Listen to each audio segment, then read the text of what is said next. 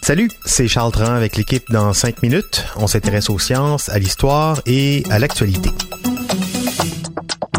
Aujourd'hui, on parle de dérèglement magnétique. Just when you thought there could not be more change going on in the world, magnetic north is moving. Et oui, récemment, l'Agence américaine d'observation océanique et atmosphérique et l'Institut d'études géologiques britanniques ont mis à jour le modèle géomagnétique mondial. Autrement dit, ils ont corrigé l'emplacement du pôle nord magnétique un an plus tôt que prévu. Parce que vous le savez peut-être pas, mais le nord magnétique bouge.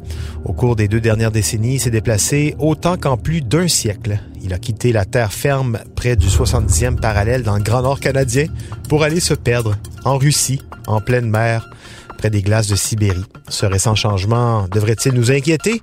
Est-ce que ce dérèglement pourrait être le début tant redouté de l'inversion des pôles? Benjamin Bourque nous en dit plus long. Commençons par le commencement. Le nord géographique n'est pas le nord magnétique. Ce sont deux choses bien distinctes. Contrairement au pôle nord géographique, qui est fixe, le pôle magnétique nord, lui, migre. C'est pour ça qu'il faut constamment ajuster le modèle, car il est le point de référence depuis des millénaires pour les navigateurs, mais pas que, pour les boussoles de nos téléphones intelligents, ainsi que les systèmes de navigation par GPS. Sa découverte, je parle ici toujours du nord magnétique, date de 1831. Il se situe alors dans le nord du Canada. Depuis, les scientifiques suivent ses déplacements à la trace à raison de 15 km par année. Il est convenu que tous les cinq ans, les chercheurs se réunissent et doivent actualiser le modèle géomagnétique mondial. Comment?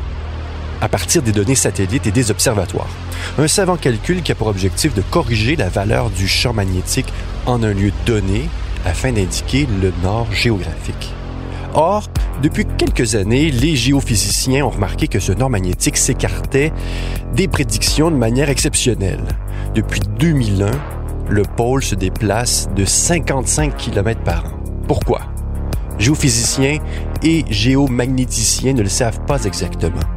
Ils tentent toujours de comprendre quel type de mouvement, quel type de phénomènes sont responsables des variations du champ observé. Mais chose certaine, la réponse à ce sprint vient du cœur de la Terre.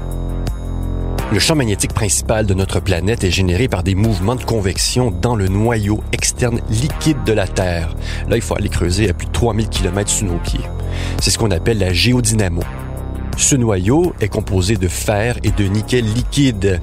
Les turbulences des mouvements au sein de ce noyau créent un courant électronique et ce courant engendre un champ magnétique global dipolaire. Autrement dit, ces lignes de champ magnétique bouclent de part et d'autre le pôle nord et le pôle sud.